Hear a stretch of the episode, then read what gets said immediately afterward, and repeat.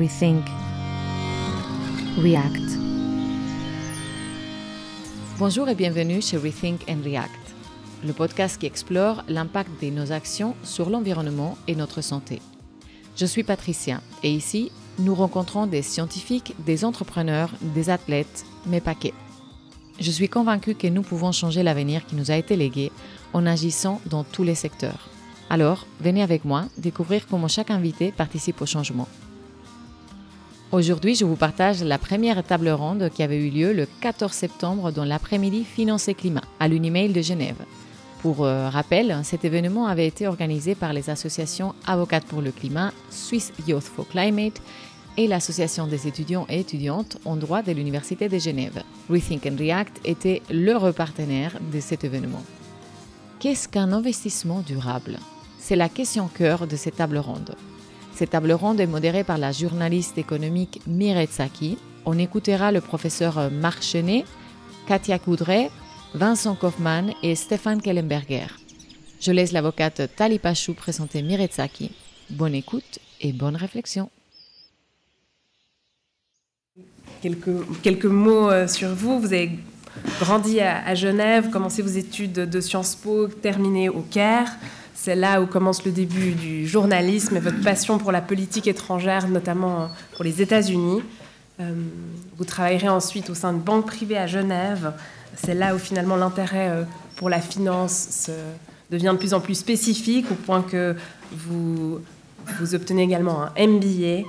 À partir de ce moment-là, c'est vraiment le monde du journalisme économique et financier.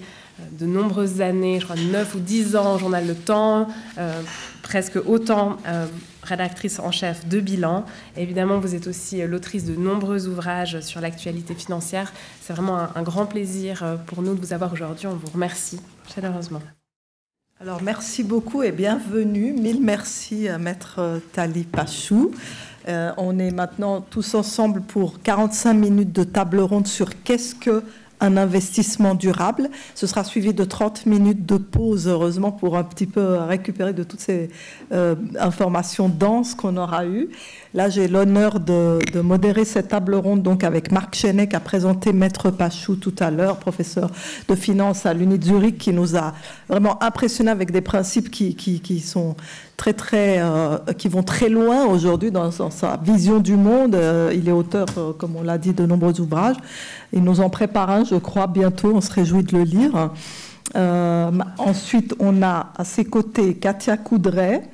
Bienvenue, vous êtes administratrice indépendante, vous avez une longue expérience dans l'asset management bancaire aussi, ce qui vous permet aujourd'hui d'avoir un regard affûté sur la durabilité en finance, la finance durable, que vous suivez de près pour vos mandats d'administratrice.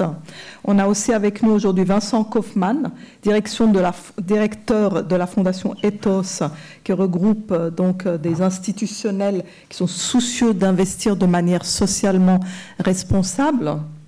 Et puis, on a aussi Stephan Kellenberger, Senior Advisor en Sustainable Finance au WWF, donc l'ONG qui est dédiée à la protection de l'environnement et au développement durable. Bienvenue à tous les quatre. Et je commence tout de suite par vous poser la question principale de cette table ronde qui est « Qu'est-ce que pour vous un investissement durable ?» Alors, Katia Coudray.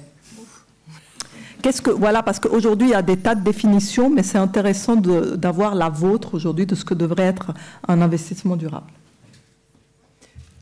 Alors d'abord, bonsoir à tous. Merci pour l'intro, Myret. Effectivement, de mon côté, au-delà de l'investissement global institutionnel, j'ai fait aussi pas mal d'investissements durables et j'ai monté une société qui faisait de l'investissement à impact. Donc on a eu l'occasion de se poser cette question en détail. Je crois que ça a été dit par nos préopinants. Il n'y a pas de véritable définition de l'investissement durable. C'est bien ça le problème. Chacun y va un peu de sa propre définition.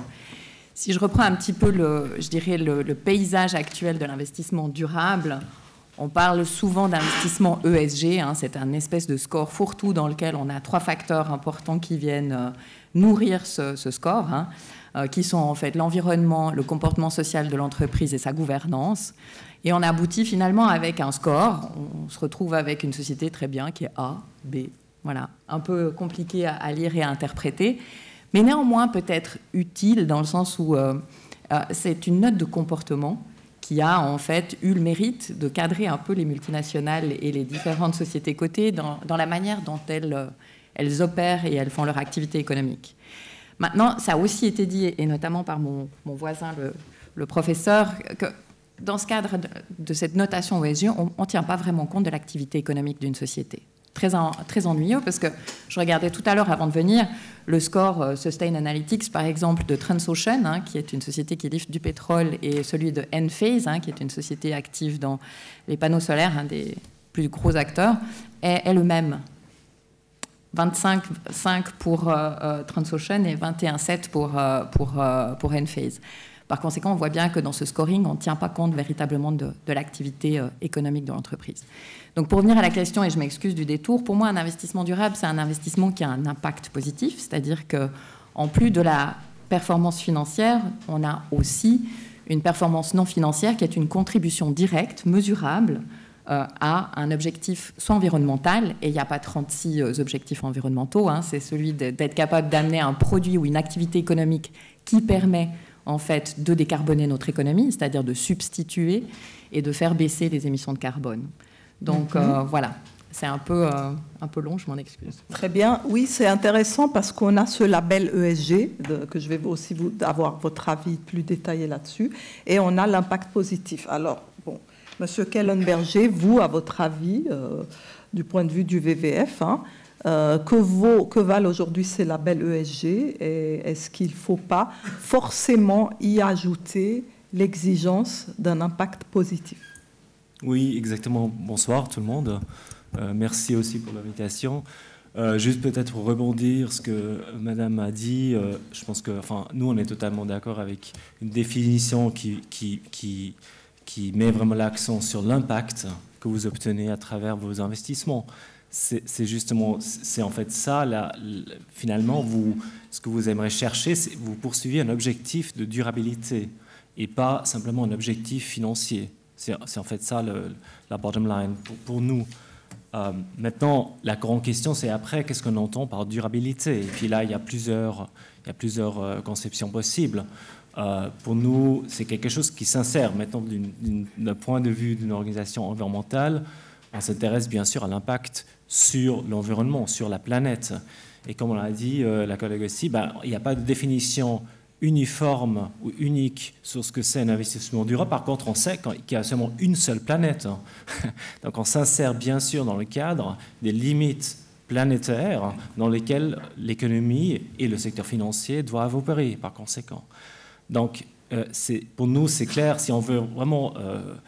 venir à une définition, on pourrait dire un investissement durable, c'est des activités, des entreprises qui opèrent justement à l'intérieur des limites planétaires, qui respectent ces limites, qui font en sorte que justement par rapport au climat, qu'il n'y a pas de réchauffement climatique au-delà de 1,5 %. Donc il y a des critères très, très, très solides derrière tout ça. Donc j'ai toujours un peu de peine quand on entend « ouais, c'est un peu subjectif tout ça ». Non, justement, il y a des critères très solides, il y a des scientifiques qui disent il faut que... voilà. Rétablir ou les écosystèmes naturels ou préserver l'intégrité des écosystèmes naturels, on peut décliner par écosystème ce que ça veut dire. Et donc, on peut aussi mesurer quel est l'impact d'une activité économique par rapport à ces écosystèmes. Donc voilà, pour dire, c'est pas juste un peu de la subjectivité. Et donc, pour revenir à la question de ESG... il y a des gens qui disent c'est un peu du bruit.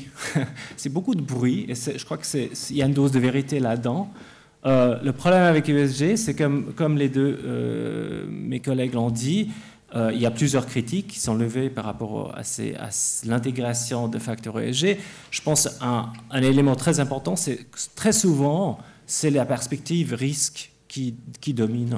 Donc c'est vraiment, vous regardez comment... mon entreprise dans laquelle je investis est affectée par le changement climatique, par la perte de biodiversité. Qu'est-ce que ça signifie pour cette entreprise en question? Alors que nous, justement, ce qui nous importe, c'est en fait l'impact que cette entreprise a sur l'environnement. Donc c'est exactement ces doubles faces de la monnaie, la double matérialité aussi, Madame de la Fuente l'a très bien mis en exergue, c'est ça sur lequel il faut mettre l'accent.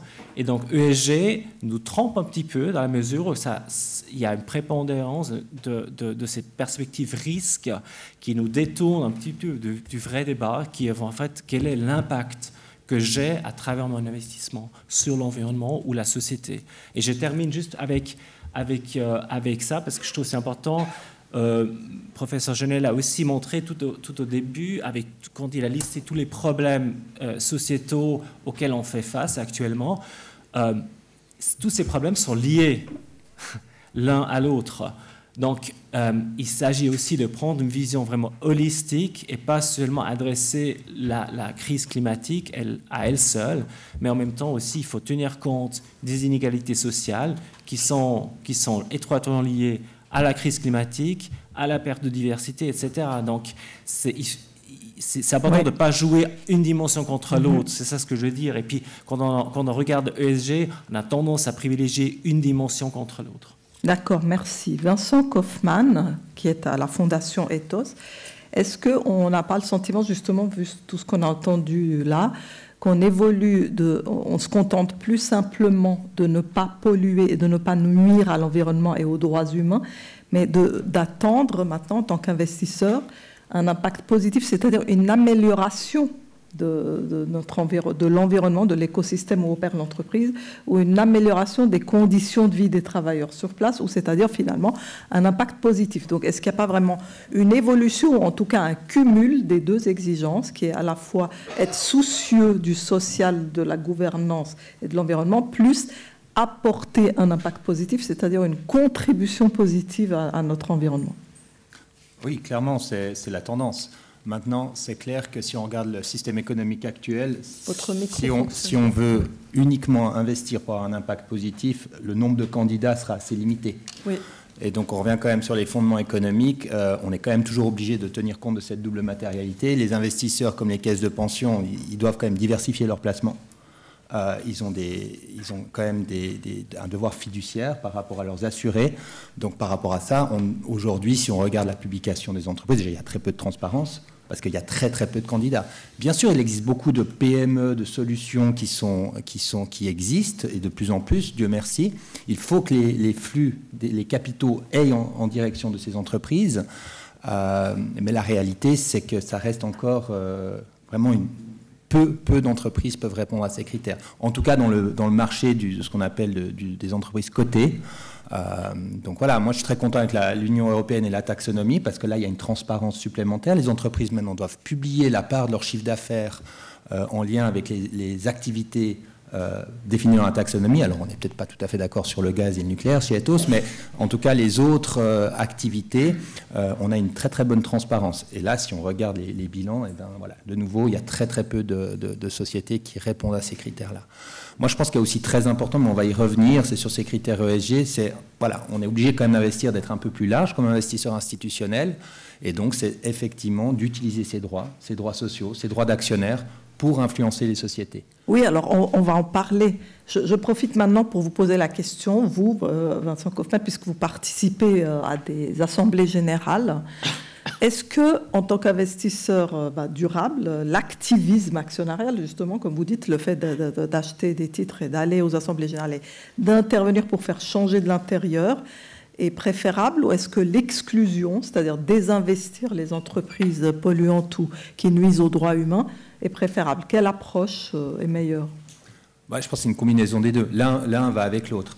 D'abord, c'est clair, il faut essayer d'utiliser ces droits pour faire influencer, pour faire bouger les entreprises. En tant qu'actionnaire, on est copropriétaire d'une entreprise. Donc, si vous êtes entrepreneur, actionnaire de votre société, vous avez quand même une certaine flexibilité de faire évoluer les choses. Alors, bien sûr, comme c'est des géants, ces sociétés cotées, c'est compliqué de les faire bouger. Donc, il faut essayer de trouver une masse critique. Il faut que les investisseurs se réunissent pour essayer d'influencer les entreprises vers plus de transparence, vers plus de responsabilité.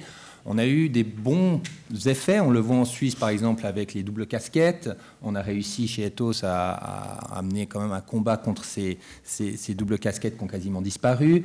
On voit les doubles casquettes, président et directeur. Cumul de président du conseil d'administration et CEO en la même personne qui cumulerait les deux postes. Oui. C'était toute une époque. C'est des risques quand même effectivement qu'on a combattu. Après, il y a des limites. On voit par exemple chez Glencore, aujourd'hui, Glencore qui fait du charbon, c'est une société qui a été exclue par beaucoup d'investisseurs parce que justement ils sont dans le charbon. À l'Assemblée générale de cette année, il y avait une proposition justement d'actionnaires pour que Glencore réduise ses activités dans le charbon. Elle a été quand même, il y a eu plus de 20% de soutien.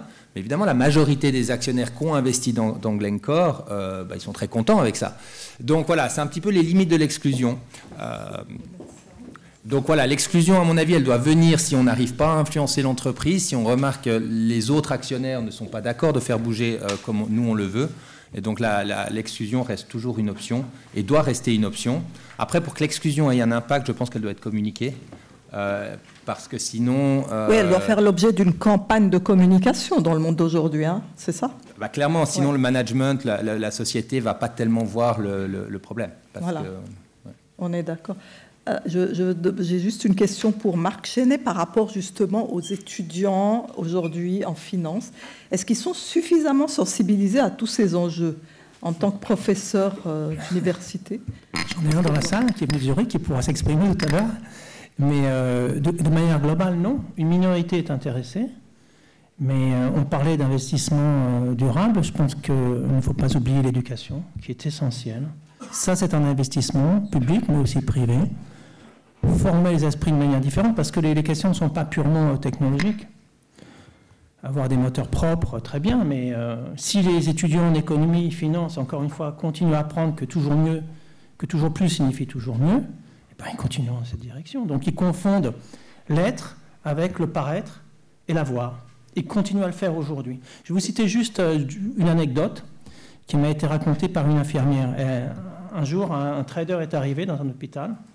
Il était à deux doigts de décéder. Il avait un accident très grave, une opération. Il allait dans sa chambre après ça. Et puis, l'infirmière lui a dit, voilà, il y a une table à côté du lit. Vous pouvez mettre une photo, si vous voulez.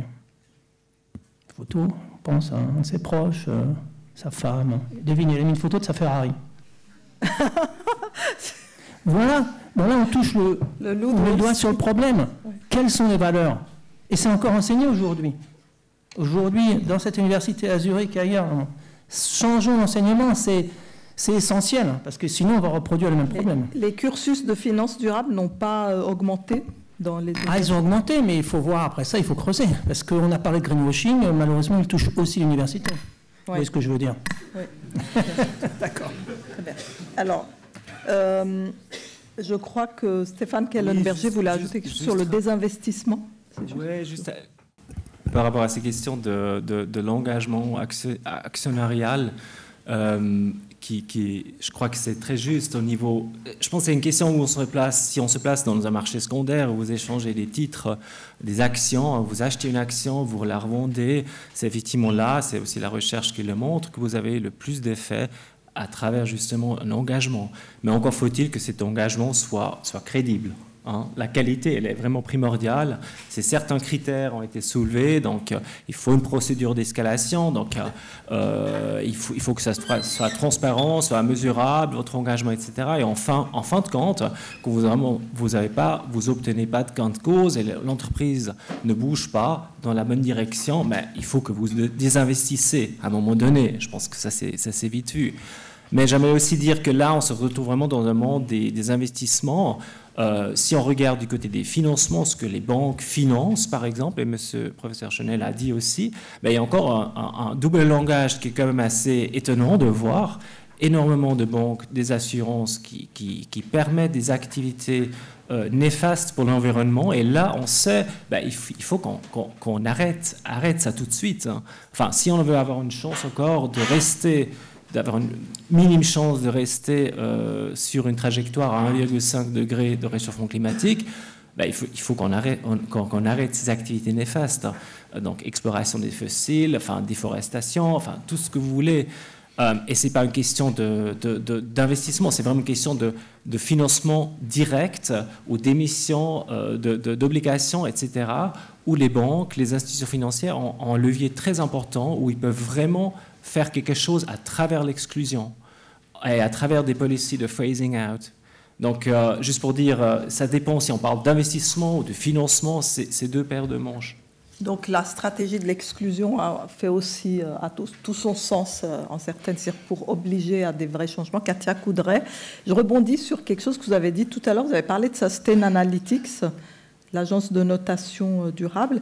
Est-ce qu'elle est vraiment indépendante ou est-ce qu'elle parce que j'avais vu aussi dans le cas des fashion, des marques de textiles, que Sustainalytics avait tendance aussi à noter avec pas mal de complaisance leur utilisation de fibres qui ne sont pas forcément durables. Est-ce que c'est donc les entreprises qui payent Sustainalytics, je crois, pour se faire noter? Donc on se retrouve dans le même problème de complaisance peut-être de ces notes. Peut-on s'y fier? Alors, je ne sais pas si elles sont véritablement indépendantes. Hein, effectivement, il y a toujours un modèle, mais je dirais à l'instar de quand vous êtes une société cotée, vous payez votre auditeur pour auditer vos comptes. C'est un mal nécessaire, hein, j'ai envie de dire.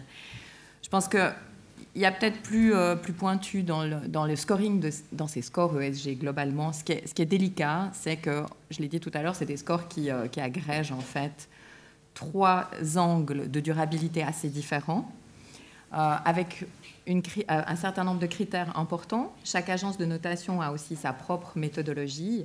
Et malheureusement, ce qu'on observe, c'est qu'il n'y a pas énormément de convergence entre les scores d'une agence à l'autre. Si je compare, par exemple, avec les agences de notation du crédit, hein, lorsque vous avez en fait une société qui émet de la dette, les grandes agences de rating, Standard & Poor's, Fitch, etc., Moody's, Moody's, tendent à avoir un rating qui est assez proche les uns des autres, vraiment une micro-différence. Là, dans les ratings ESG, ce qui les affaiblit beaucoup, c'est le fait d'avoir assez peu, finalement, de corrélation entre les agences de notation. Donc, il y a un doute qui s'installe, puisque la méthodologie est différente d'une agence à l'autre. Et deuxièmement aussi, c'est que ces agences changent leur méthodologie au fil du temps, hein, les affinent aussi, enfin, prennent en... Donc, finalement, il n'y a pas une constance. Donc, quand un rating bouge, des fois, c'est difficile à savoir s'il a bougé parce que la société a véritablement fait un effort et a amélioré sa durabilité ou simplement parce qu'il y a eu une modification, en fait, du scoring. D'accord. Mais juste peut-être pour terminer, ce serait dommage de jeter le bébé avec l'eau du bain. C'est-à-dire que ces scores ESG, leur très grande faiblesse, c'est peut-être d'avoir été utilisés à des fins démagogiques et publicitaires, hein, c'est-à-dire peut-être de les avoir utilisés pour... Comme label marketing un peu. Que ce qu'ils font exactement, puisque... À part faire une note de comportement qui agrège finalement qu'est-ce que la société fait sur ces 3 angles. Et encore, hein, il reste encore des choses à améliorer parce que, par exemple, dans le score E, le scope qui est pris en compte pour calculer les émissions carbone est souvent encore restreint juste aux émissions directes de la société. On ne prend pas en compte les émissions indirectes. Hein. C'est pour ça qu'un groupe automobile, par exemple, ou un groupe qui fait du pétrole s'en sort relativement bien. Mais globalement, c'est ça la plus grande faiblesse, c'est qu'en fait, on a utilisé certainement à des fins sur marketing ce type de label, et qu'à l'arrivée, il ne prend pas en compte l'activité économique, et que pour arriver finalement à faire ce qu'on veut, c'est-à-dire si on veut faire de la décarbonisation ou de la finance verte, on ne va pas y arriver avec un label ESG, c'est impossible. Très bien.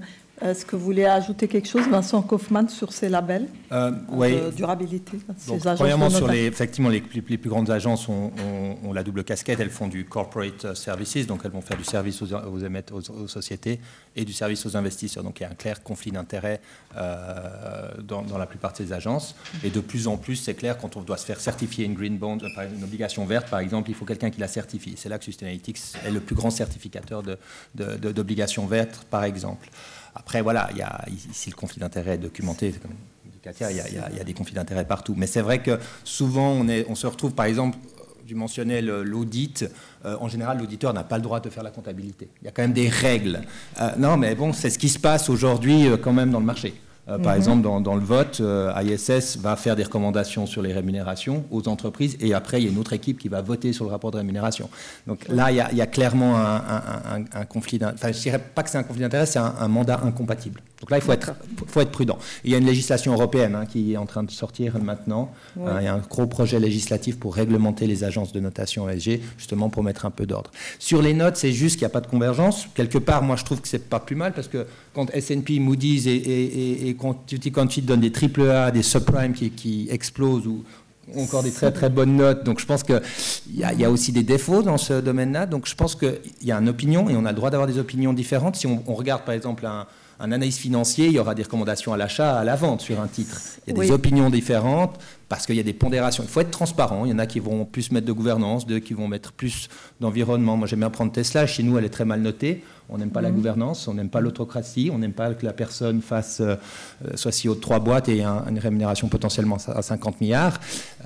Mais d'autres vont l'adorer parce qu'elle est le fondateur des Ça montre une indépendance entre les différents notateurs. C'est peut-être pas complètement inutile. La gouvernance, c'est clair pour nous, elle est importante. Voilà. Après, le défaut, et je finirai avec ça, le gros défaut aujourd'hui, et c'est aussi, on a le problème chez Ethos, on fait aussi ces notes ESG. On est trop dans la notation de la transparence des sociétés, parce qu'aujourd'hui, on a un vrai problème de transparence. Il n'y a pas d'obligation de reporting. Oui, ça va venir, mais du coup, on va bien noter une société qui va publier ses émissions, par exemple, sans forcément regarder si ses émissions sont plus basses qu'une autre. Alors, dans le CO2, c'est de mieux en mieux. Donc, on est en train de noter la transparence et pas la performance. Et ça doit changer, ça va changer avec la législation. Mais voilà, il y a encore un petit peu de boulot de notre côté. On va venir sur la réglementation. Ouais. Maintenant, j'aimerais vous poser à tous une question plus générale. Est-ce que la place financière suisse, avec ce qu'on a entendu avec Marc Chesney sur Crédit Suisse, mais alors, en général, la place financière suisse aujourd'hui, elle se profile comme un hub de la finance durable, avec combien on a maintenant 800 milliards, 1000 milliards d'avoir géré sous le label durable de fonds, aussi beaucoup poussé par l'Union européenne pour faire basculer tous ces fonds vers l'ESG. Est-ce que, Katia Coudray, la place financière, elle est on track, elle est sur la voie quand même. Est-ce qu'elle progresse? On peut dire qu'on a une place financière suisse qui est dans les leaders mondiaux, ou est-ce qu'elle le dit, mais ce n'est pas une réalité finalement, elle n'est pas leader du tout? Quel est votre avis? Alors, j'ai pas l'habitude de pratiquer la langue de bois, donc je vais répondre assez clairement non. Je pense qu'elle n'est pas du tout on track. Maintenant, il faut peut-être juste préciser de quelle place financière on parle. Vous avez beaucoup dénoncé finalement la finance casino. Moi, j'ai envie de parler en fait aussi de la finance, la nôtre, la vôtre, c'est-à-dire les caisses de pension, 1000 milliards d'actifs en Suisse, assez réglementés, qui, eux, jusqu'à aujourd'hui, n'ont pas énormément en fait investi durablement. Et je pense qu'il y a des raisons qui l'expliquent. Moi, je suis plutôt dans l'analyse de solutions. Comment est-ce qu'on peut y arriver? Parce que finalement, c'est aussi notre argent. C'est nos retraites. Et finalement, c'est juste des équipes fiduciaires qui gèrent cet argent-là pour nous. Et quelque part, on a parlé tout à l'heure, Vincent, tu as parlé d'ailleurs de la performance. C'est une des limitations aujourd'hui, puisque ces caisses de pension sont gérées par des comités ou des instances qui, quelque part, doivent nous garantir une performance relativement adéquate pour garantir les retraites. Donc là, en fait, je dirais que la finance verte, elle n'est pas encore on track parce qu'il y a encore beaucoup de problématiques de « j'oppose la durabilité à la performance ». On le voit. On a eu la guerre en Ukraine, le pétrole était à 20, tout d'un coup, hop, il rebondit à 80. Ne pas avoir d'investissement dans ce secteur-là a coûté en matière relative, en performance. Et beaucoup de caisses de pension qui étaient peut-être un peu plus enthousiastes de converger vers en fait, des portefeuilles un peu plus verts, se sont à peu près réfrénés. Mais aujourd'hui, la réalité, c'est qu'on a des moyens de pouvoir calculer assez rapidement. Aujourd'hui, vous pouvez faire l'analyse et les portefeuilles globaux bien diversifiés de caisses de pension, ils se situent entre 3 et 4 degrés de réchauffement climatique, si on calcule. On a aussi des caisses de pension qui font partie d'un pays, qui est la Suisse, qui a signé les accords de Paris et qui devrait converger vers 1,5. Oui. Maintenant, il faut trouver en fait la bonne méthodologie pour pouvoir y arriver et concilier performance et durabilité. Parce qu'il y a un travail à faire. Et là, on ne parle pas de la finance casino, on ne parle pas du trader ou autre, mais on parle de nos retraites et d'un actif qui est relativement important. Vrai. Il faut qu'on parle de cette question de rendement, là, c'est vrai. Marc Chesney, quel est votre avis? puisque donc c'est la finance casino, ou bien ici les simples fonds de placement proposés par l'industrie bancaire ici. Qu'est-ce qu'ils doivent faire si le fait d'investir avec de la durabilité, de l'impact, ça oblige à sacrifier des points de performance pour l'investisseur? Est-ce que l'investisseur ne va pas déserter ces fonds-là, tout simplement? C'est la question, c'est vrai, qu'on pose depuis 15 ans maintenant. On n'a toujours pas vraiment... On craint qu'il ne soit pas possible d'amener une performance égale à un investissement classique. D'abord, peut-être... D'abord, j'aimerais répondre à la première question concernant la place financière. Est-elle vraiment sur la bonne voie? Je vais répondre brièvement. Si elle l'est, alors c'est avec la plus grande discrétion. Grande discrétion. Après ça, pour le reste, oui, il peut y avoir un sacrifice, entre guillemets, mais ça requiert... Je reviens à l'éducation. Qu'est-ce que ça veut dire, un sacrifice? Est-ce que les valeurs sont uniquement financières? Est-ce qu'on raisonne seulement en termes de rendement? Et peut-être qu'au bout du compte, si on ne raisonne pas seulement en termes de rendement, ça ne sera pas du tout un sacrifice. Très bien. Alors, la réglementation est peut-être la solution, parce que l'être humain étant l'un des moteurs de l'investissement, étant la cupidité, on l'a vu avec les crypto-monnaies, c'est difficile de se restreindre. Vincent Kaufmann, vous voulez répondre? Non, je pense que le cadre législatif est très en retard, et on avait parlé du projet Greenwashing. Il n'y aura pas de surprise le 30 septembre, je peux déjà vous le dire. Hamas et Swiss Banking, enfin la SB, a fortement milité pour une autorégulation. SSF, on est dans les seuls à essayer de se battre encore. Et la FINMA, pour le coup, a demandé effectivement, ce serait bien d'avoir une directive. On va voir ce que le Conseil fédéral en fait, mais je crois que l'Association suisse des banques est trop puissante, et elle va l'être encore plus avec l'UBS aujourd'hui. Du coup, moi, je suis un peu sceptique. Parce qu'effectivement, on l'a vu avec le reporting environnemental et social des sociétés. Les sociétés suisses aujourd'hui sont très en retard. Si on compare un rapport de durabilité d'une société française, même Total, hein, vous pouvez lire, c'est très transparent, ils nous disent clairement que d'ici 2030, ils vont continuer d'avoir 30% de leur investissement de CAPEX dans les nouveaux projets d'énergie fossile, 30% dans la maintenance et 30% qui seront dans le low carbon energy. Ça en 2030. D'accord. Donc ils sont transparents, mais ils ne s'améliorent pas. Au moins, on a la chose. En Suisse, on n'en sait rien. On n'en sait rien. Demandez à Nestlé quels sont les investissements en matière de durabilité. On l'a su en 2020, ils avaient mis un chiffre, et depuis, ils nous mettent leur réduction par rapport à un scénario business as usual qui est carrément trompeur. Donc ici, on est en retard, et parce qu'on a misé sur l'autorégulation, sur le reporting des sociétés, et ça aboutit à une catastrophe. Du coup, initiative populaire sur les multinationales responsables, contre-projet en urgence, et on aura une obligation de reporting dès l'année prochaine, mais qui est déjà 5 ans en retard sur ce que fait l'Europe. Donc on est constamment en retard, et donc si on veut un petit peu avoir les moyens de nos ambitions, il va falloir réglementer tout ça. Voilà, parlons de l'autoréglementation. Attardons-nous là-dessus maintenant, Stéphane Kellenberger, parce que c'est vrai qu'on voit énormément de lobbying sur la place financière suisse en faveur de l'autoréglementation. C'est une religion en Suisse, hein. Ça a été toujours pour le secteur financier dans tous les domaines, pas que pour la finance durable. Autoréglementation, hein, c'est...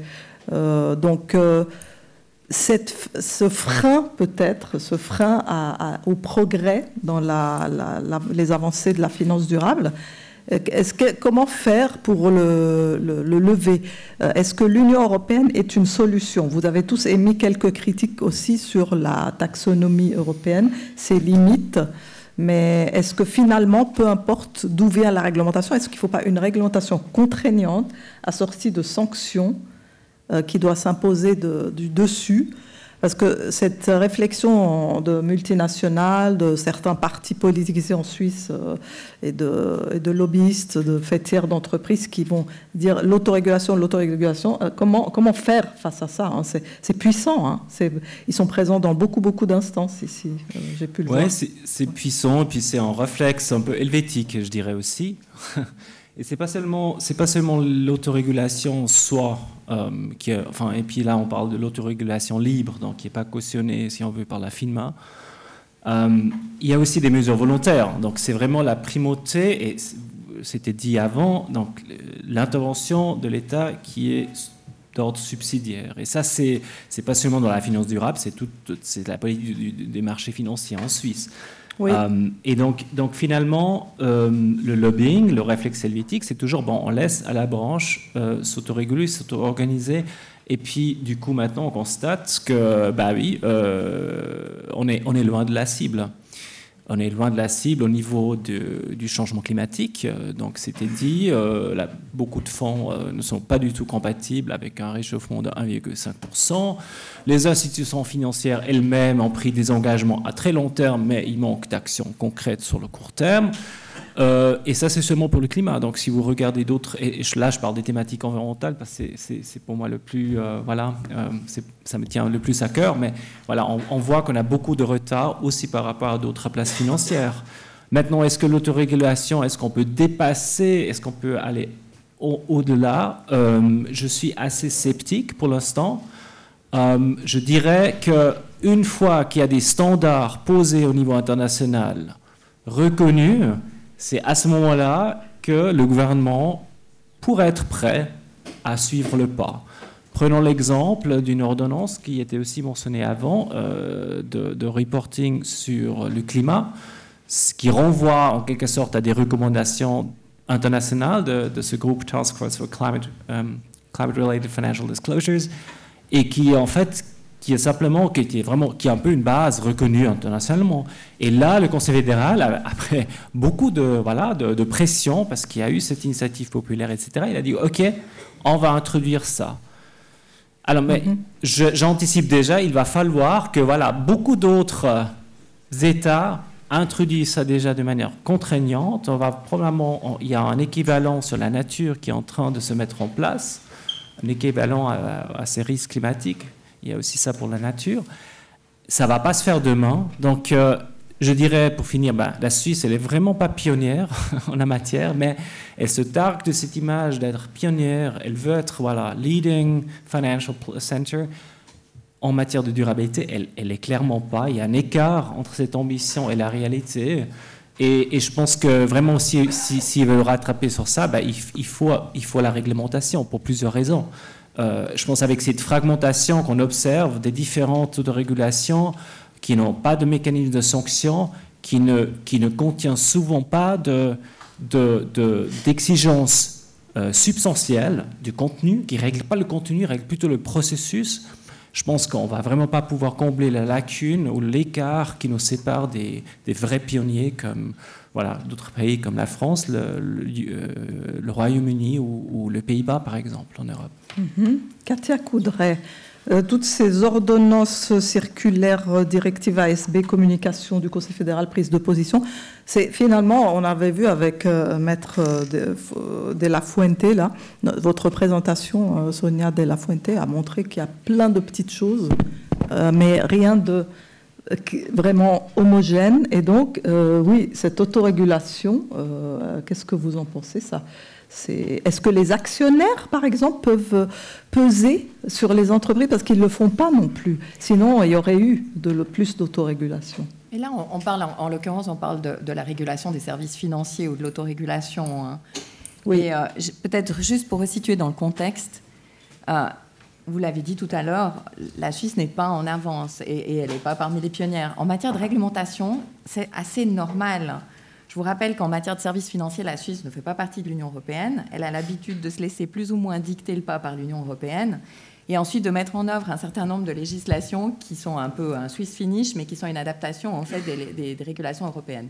Ce qui est un peu en fait finalement un choix politique que la Suisse a fait en étant en dehors de l'Union européenne. Et aujourd'hui, on a vu, en fait, avec les différentes législations, LSFIN et le FIN, hein, qui était une implémentation, finalement, de ce qui s'est fait chez MiFID. Maintenant, est-ce qu'on va tout résoudre avec la réglementation, autorégulation ou réglementation? Si on observe, en fait, le cas européen, et je crois que ma préopinante l'a beaucoup décrit tout à l'heure avec SFDR, c'est une législation qui est ultra-méga complexe et qui est aussi ultra-méga politique. Parce que je pense que lorsque l'Union européenne a finalement décidé de qu'est-ce qui étaient les activités vertes ou pas, on est plusieurs à avoir, en fait, avalé notre tasse de café avec le café, notamment juger que le nucléaire est durable, parce que finalement, on se restreint juste aux émissions de CO2 et qu'on fait fi, par exemple, en fait, du retraitement des déchets ou le gaz, etc.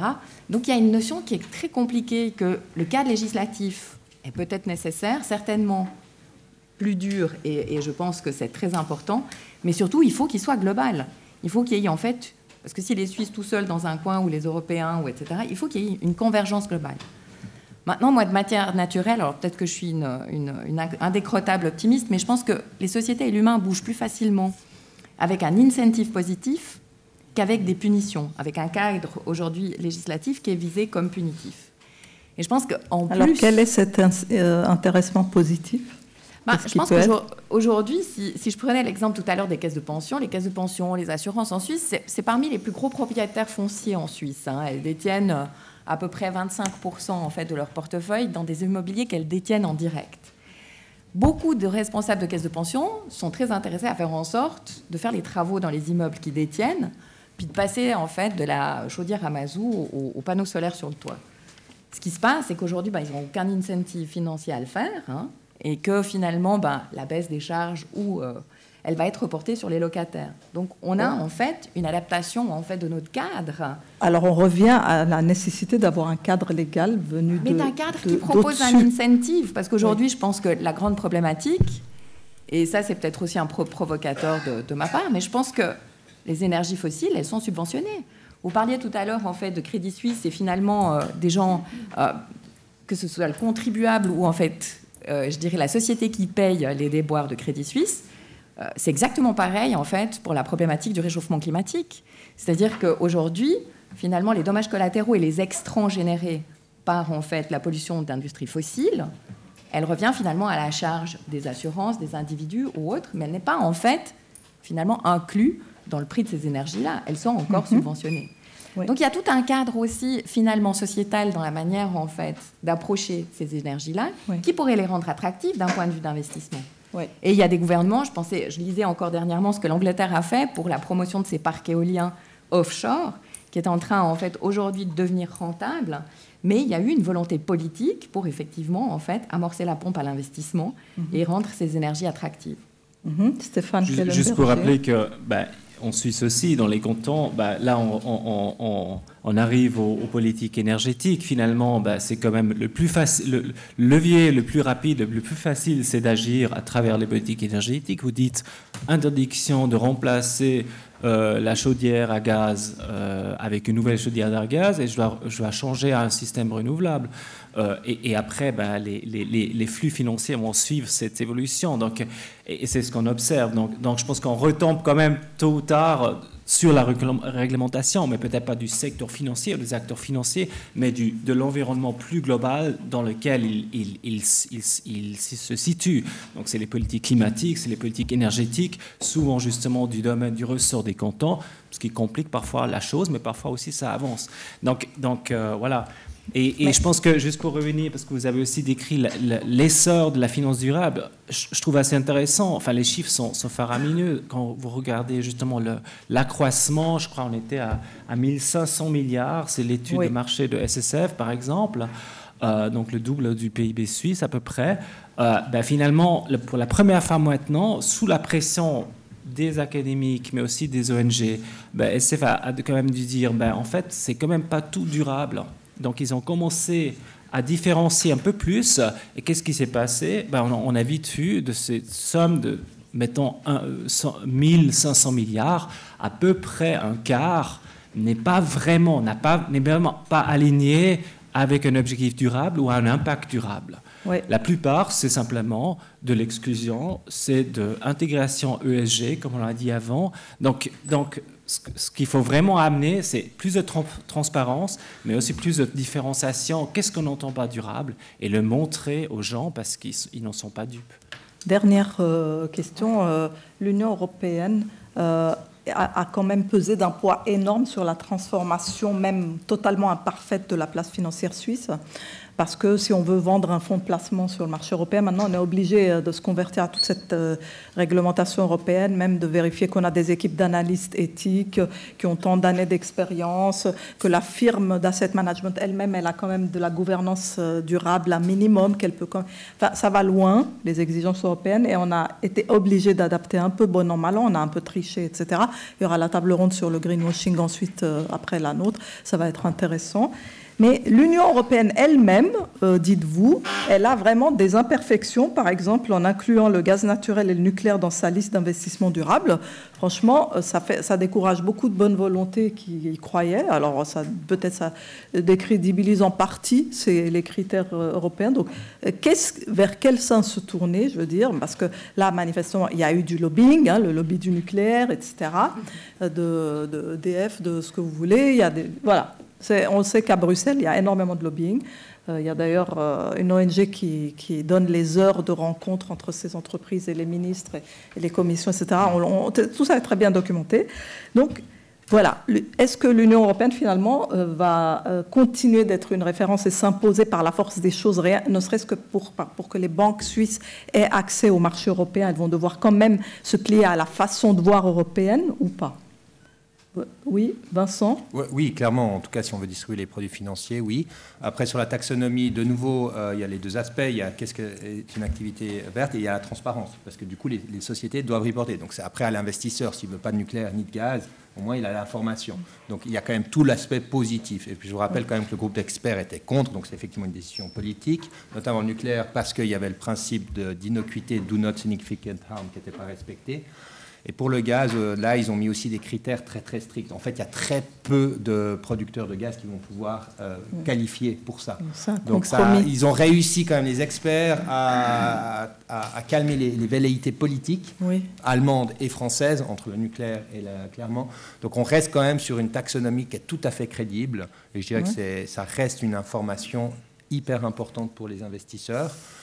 Donc moi je suis aussi, par rapport à la transparence, c'est indispensable. Si on veut que les investisseurs, on redirige nos flux financiers vers du plus durable, il faut avoir ce cadre de transparence déjà de la part des entreprises dans lesquelles on investit. Qui reste quand même le mieux pensé de ce qu'on a actuellement. Alors, Katia, vous voulez ajouter quelque chose? Parce que Stéphane veut dire un mot peut-être. Et puis ensuite, on va passer aux questions de la salle. Non, j'abonde dans le sens de ce qui a été dit au niveau de la transparence. Finalement, c'est en étant transparent. Ça s'améliore quand même. Il faut dire qu'aujourd'hui, on a quand même de plus en plus de sociétés qui publient des choses qui sont plus du narratif, mais du quantitatif, c'est-à-dire qui s'engagent à être convergents notamment au carbone, ou en tout cas convergents vers les accords de Paris. Donc du coup, maintenant, on a les moyens de pouvoir savoir si finalement ils vont y arriver ou pas, parce que concrètement, leurs émissions carbone, on arrive plus ou moins aussi à les suivre. Donc là, je dirais le trend de la transparence, il est essentiel, effectivement, et il va porter ses fruits. Donc, le mot de la fin pour Marc, et puis ensuite les questions de la salle. Brièvement, je pense que ce qui est important, tant dans l'Union européenne qu'en Suisse, c'est de vérifier si les entreprises concernées appliquent les accords de Paris qui ont été, encore une fois, signés et ratifiés par tous les membres de l'Union européenne, qui ont été signés et ratifiés par la Suisse. Et quand je dis appliqués, ce n'est pas en 2050. Ouais. Donc ils appliquent à court terme. Et s'ils ne le font pas, que des pénalités soient prévues. Et sinon, on va tourner en rond. Alors, des incentives, mais aussi des pénalités. Alors, première question, alors, Pierre Janot, je suis avocat au barreau de Grenoble. Alors, du coup, la législation européenne, entre guillemets, on la connaît un petit peu. Je voudrais simplement 3 points. Premier, sur ce qui me paraît un doux oxymore de dire qu'il peut y avoir des finances durables. Quand on écoute Katia et Vincent, on se rend compte qu'en fait, c'est un peu acheter un gâteau sans connaître ni les ingrédients, ni la qualité des ingrédients. Donc, je ne vois pas comment, sans référence, aujourd'hui, on peut demander à les modestes investisseurs que nous sommes de pouvoir faire des choix de société et des choix économiques. La deuxième chose, c'est qu'effectivement, les taux se resserrent. C'est vrai qu'en reporting, et on le voit notamment avec les dernières directives CRSD, on est véritablement dans des obligations de reporting. Mais le reporting, il a été mis en place dans un premier temps sur le name and shame. Or, le name and shame, on voit bien que ça ne fonctionne pas. Alors, il y a eu un très bon travail fait par Eclem Finance sur les banques, mais on voit bien qu'aujourd'hui, c'est un petit peu se faire prendre le nez dans le pot de confiture. Et quand les banques peuvent se rattraper par des filiales ou par d'autres biais, elles continuent à financer, malheureusement, qui n'est pas finançable. Le troisième point, c'est l'actionnariat activiste. Moi, je pense qu'il n'y a que ça aujourd'hui qui puisse véritablement fonctionner. C'est-à-dire qu'il faut aujourd'hui véritablement que les actionnaires s'emparent du décisionnel, interviennent. Le FIR, le Forum des investisseurs responsables, aujourd'hui a fait voter des résolutions climat. Alors certes, il faut avoir 10% dans les sociétés, mais ça commence à peser énormément, ne serait-ce que parce que les directions sont obligées de répondre. Mais plus que cela, je pense qu'aujourd'hui, la seule solution, c'est une solution qui s'attaque aux dividendes Et les dividendes doivent être conditionnés aux efforts que les sociétés entreprennent pour réparer leurs externalités. Et quand je dis externalités, on ne parle que du climat ici. Mais il faut parler de la biodiversité. D'abord parce qu'ils sont étroitement liés. Sans climat, la biodiversité baisse, mais sans biodiversité, comme le dit un certain nombre de personnes, de toute façon, notre sort serait scellé de la même manière si on était, par exemple, qu'avec de l'hydrogène et qu'on continue malheureusement à s'attaquer à la biodiversité. Donc nous faisons un travail. Nous avons assigné effectivement Total Énergie au tribunal de commerce de Nanterre. Pourquoi ? Parce qu'on dit tout simplement que lorsqu'on distribue les dividendes, il faut provisionner écologiquement, c'est-à-dire prévoir la réparation du coût, et notamment sur le carbone, avec 100 $ la tonne. C'est très facile de pouvoir, à un moment donné, envisager ce que les sociétés peuvent continuer à distribuer. On peut le faire dans le plastique, on peut le faire dans l'eau, on peut le faire dans la qualité de l'air. Et ça sera, à mon avis, le seul moyen pour avoir après des indices très forts qui permettront de savoir quelle était la rentabilité par rapport aux conséquences et externalités d'une activité économique. Merci beaucoup, Vincent. Vous observez ces intervenir sur les dividendes. Non, c'est un très bon point. Il n'y a pas que les dividendes. J'irais commencer par les rachats d'actions, parce que les rachats d'actions, ils ne passent pas par l'Assemblée générale. Et ça, ils ne s'en privent pas. Puis en plus, ça a l'effet positif que ça augmente la rémunération du manager, parce que ça soutient le cours, alors que le dividende, il est neutre au niveau du cours. Donc, quand on voit justement Total qui fait plutôt près de 20 milliards de rachats d'actions par rapport au CAPEX dans les énergies renouvelables qui sont de moins de 4 milliards, voilà, on a vite vu les priorités de l'entreprise. Donc je suis absolument 100% convaincu de l'actionnariat actif, c'est notre métier. Malheureusement, on voit un rétropédalage des plus grands gérants d'actifs, BlackRock, Vanguard, State Street, ont réduit leur soutien aux résolutions d'actionnaires. Il y a une très bonne résolution d'actionnaires chez Total, de Follow This, sur les émissions Scope 3. Voilà, quand même eu 20% de soutien, mais si les géants...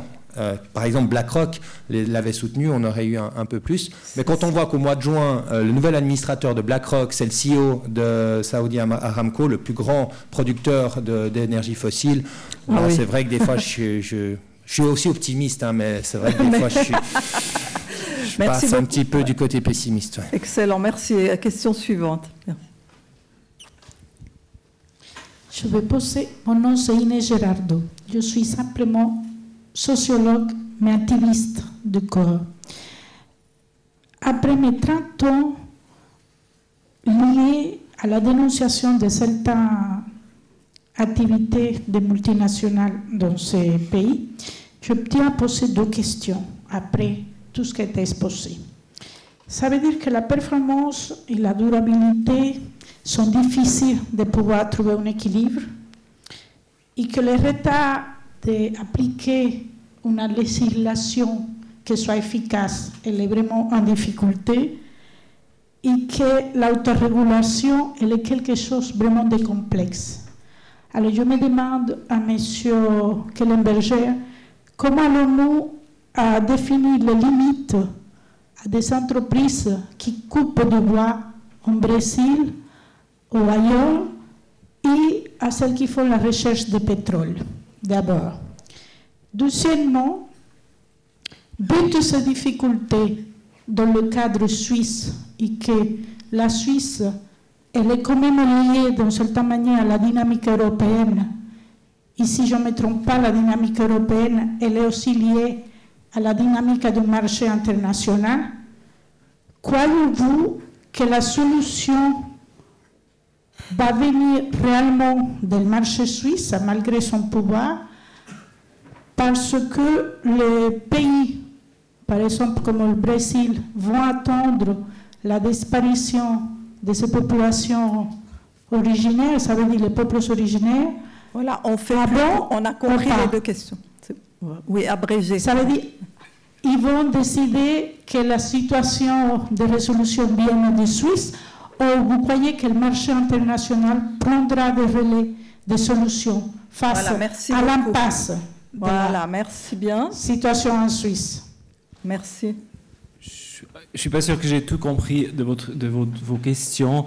La première, c'était par rapport au Brésil et aux forêts. Je pense qu'il y a pour moi deux choses essentiellement. Donc tout d'abord, la transparence, enfin les flux financiers, ça... Et je pense qu'on a répété, c'est la transparence sur toute la chaîne de valeur, donc y compris les retombées sur place pour les communautés locales. Et donc finalement, l'élément social, c'est une obligation. Enfin, il y aura des obligations. L'Union européenne est en train de mettre en place des directives sur la due diligence. Ça va aussi faire des retombées en Suisse pour les sociétés, enfin, financières qui sont actives qui ont du commerce avec des entreprises dans le domaine agricole. Donc voilà, ils devront se conformer, j'espère. Mais voilà, en Suisse, pour l'instant, il n'y a pas de ce cadre. Le cadre ne commence pas en Suisse, voilà. Oui, on a failli l'avoir avec l'initiative sur les multinationales responsables. On aurait eu la loi la plus progressive. Voilà. Donc les cantons n'ont pas approuvé. Donc maintenant l'Europe a bougé. Donc du coup, il n'y aurait plus une exception suisse. Donc les arguments de Mme Keller-Sutter étaient fallacieux, ça c'était bien clair. Voilà. Donc là, normalement, elle s'était engagée à rebouger sur ce cadre-là. Mais je crois que voilà, le comité. Ça ne viendra pas de la Suisse. Le comité suisse. Non, mais le comité veut peut-être relancer quelque chose. Donc, on va voir. D'accord. Okay. La question n'est pas finie, parce qu'effectivement, la due diligence dans les chaînes d'approvisionnement sur le respect des droits humains, c'est clé. Mm-hmm. D'accord. Alors, il nous reste encore quelques minutes. Question suivante. Bonjour. Merci beaucoup. Aurélie de Swiss Youth for Climate. J'avais envie de vous poser une question sur l'engagement, puisque ça semble être la voie que beaucoup encouragent. Bon, pour être très straight to the point, est-ce que c'est pas une excuse pour certains pour continuer à investir dans des secteurs pas ESG et dire qu'à long terme on fera de l'engagement, mais pour le moment on reste investi. Et puis, bon, pour être très concret, comment est-ce que on mesure l'engagement? Comment est-ce qu'on vérifie que l'engagement est fait? On parle beaucoup de name and shame pour les asset managers, pour les asset owners qui sont effectivement très exposés à ces secteurs extrêmement polluants. Est-ce qu'on peut faire du name and shame sur les engagements qui ne sont pas faits? On peut mesurer le proxy voting. Est-ce qu'ils votent aux assemblées? Comment est-ce qu'ils votent? Mais l'engagement, c'est pas seulement la partie proxy voting. Enfin, c'est pas seulement la partie shareholder activity. La partie votée aux assemblées, c'est tout le reste de l'année, c'est le fait qu'ils engagent avec les compagnies, qu'il y a cette communication qui est faite. Et j'ai quand même l'impression qu'il n'y a pas beaucoup de communication qui est faite là-dessus, c'est pas très transparent. Donc comment est-ce qu'on peut faire en sorte que cet engagement soit mis en place? Merci beaucoup. Selon vous, l'activisme peut prendre des formes plus générales qui durent toute l'année en dehors des assemblées? C'est indispensable. Donc effectivement, on pratique énormément. Donc pour répondre à vos questions, je pense qu'il y a beaucoup d'alibis. Oui, vous avez raison. Faut être réaliste. Aujourd'hui, c'est les placements indiciels qui explosent. Donc, les investisseurs copient les indices. Ça coûte pas cher, ça coûte 1 ou 2 points de base en termes de frais de gestion. On diversifie le risque. On préfère avoir tort avec tout le monde que raison tout seul. Hein. Donc, on fait de la gestion passive, on copie le marché. Donc, effectivement, les investisseurs sont captifs de leur investissement. Ils peuvent pas comme ça sortir parce que sinon, ça met... On parlait de performance. En fait, ce que n'aiment pas les investisseurs, c'est plutôt le tracking error, l'écart de performance par rapport aux indices. Ça, c'est dans la gestion institutionnelle le mot-clé. Du coup, la seule option qui reste, hein, si on veut quand même faire quelque chose, ben voilà, oui, c'est l'engagement. Il y en a qui le font moins sérieusement que d'autres. Mais voilà, moi je peux vous garantir que chez nous on le fait assez sérieusement. Le vote et le dialogue vont ensemble. C'est bien de dialoguer, mais c'est clair que s'il n'y a pas de sanction au dialogue, notamment avec le vote, ou une escalation, une intensification des mesures, oui, le management, il sait que c'est pas juste d'envoyer une lettre, quoi. Il y en a beaucoup qui font que ça. Il y en a beaucoup qui vont dire qu'ils font de l'engagement parce qu'ils ont posé une question au CFO lors du call annuel sur les résultats. Ça, c'est pas de l'engagement. Non, je suis d'accord avec vous. C'est un processus très organisé. Donc, on a des campagnes, on fixe effectivement des objectifs. On dit, bah, telle et telle société, je veux tant de sociétés dans mon portefeuille qui soient, par exemple, SBTI. Après, c'est pas une fin en soi, mais c'est un début. On veut que tant de sociétés se dotent d'une politique de respect des droits humains. Après, on va regarder, par exemple, combien ils font d'audits sur place. Donc, c'est des choses qu'on va mesurer, mais ça prend du temps et ça coûte cher. D'accord, merci. On va prendre une... Je veux dire, voilà. Et l'intensification, c'est aussi très important. Les résolutions d'actionnaires. Moi, j'ai envie de demander aux investisseurs, ils étaient où l'année passée quand on a fait une demande de contrôle spécial au Crédit Suisse? On n'a eu que 10% de soutien. Pourtant, il y avait eu Green Seal, il y avait eu Archegos. Que 10% des actionnaires ont soutenu notre demande de contrôle spécial. L'activisme mou en Suisse, on connaît. Monsieur, allez-y. Les Suisses ont soutenu. Les Suisses ont soutenu. Alors, la majorité des Suisses ont soutenu, en l'occurrence. Les caisses de pension suisses étaient derrière, donc on peut les critiquer. Mais sur l'engagement, ça, elles le font assez sérieusement. D'accord. Enfin, celles qui le font avec nous. Merci. Monsieur. Bonsoir, moi j'ai une question assez simple. J'ai été interpellé par le chiffre présenté au début qu'il y avait 5,5 milliards d'êtres humains qui vivaient avec moins de $10 par jour. La question que j'ai, c'est finalement, on a comparé la performance avec finalement la durabilité ou les indices. Ma question, c'est pour qui la finance doit-elle être durable? C'est une bonne question, ça. Qui veut répondre, Marc? Si elle est durable, ça doit être justement pour la grande partie de la population, pas seulement pour ceux que j'ai montrés sur mon graphique, ceux qui sont à droite, juste cette ligne verticale. Sinon, elle ne sera pas durable. Si elle se concentre sur le 0,0001% de la population, elle ne saurait être durable, ce n'est pas possible. Voilà, c'est pour ça qu'il faut lier les problèmes environnementaux aux problèmes sociaux, il faut régler les problèmes sociaux. La situation est instable, elle est mauvaise. Tout le monde a le droit, a priori, de vivre de manière décente. Les sociétés sont riches. C'est insupportable qu'effectivement 5,5 milliards d'individus qui vivent avec maximum $10 par jour, qui sont dans une situation précaire. Voilà, donc elle n'est pas durable sinon, la finance. Et qui sont les plus touchés par les problèmes de biodiversité, de climat. C'est ça. Voilà. Dernière question, peut-être ? Merci. J'aimerais revenir au thème d'aujourd'hui. Qu'est-ce qu'un investissement durable? On a parlé d'activisme, de transparence, de législation, tout. Est-ce qu'aujourd'hui, ça fait 5 ans qu'on essaie ou plus 10 ans qu'on essaie de définir qu'est-ce qu'un investissement durable? Est-ce que, selon vous, vous avez un modèle concret qu'on devrait suivre? Les limites planétaires ont été mentionnées, SBTI. Ou est-ce qu'on doit passer la définition et quelle serait la meilleure prochaine action? Peut-être, enfin, je fais le point avec les deux questions. Pour moi, effectivement, c'est un peu démodé ce mot de développement durable, mais on rappelle cet équilibre, l'équilibre entre les parties prenantes, et de passer vraiment sur ce stakeholder capitalisme. Donc on ne peut pas non plus complètement oublier effectivement les employés, la transition sociale. Je veux dire, effectivement, on parle des inégalités, mais on ne peut pas que investir dans le futur Vesta Wind. Il y a d'autres secteurs dans lesquels qu'il faut financer.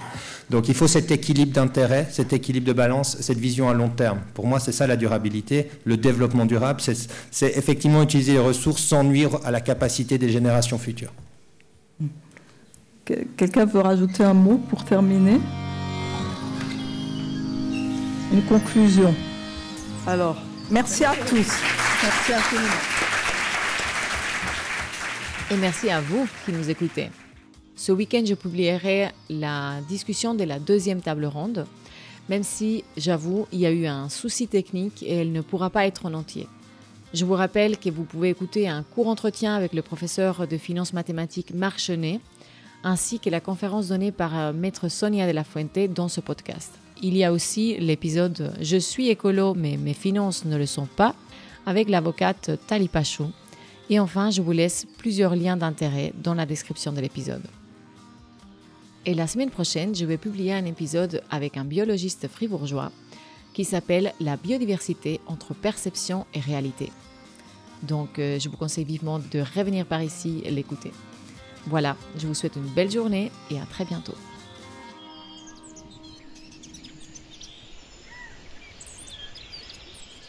Rethink.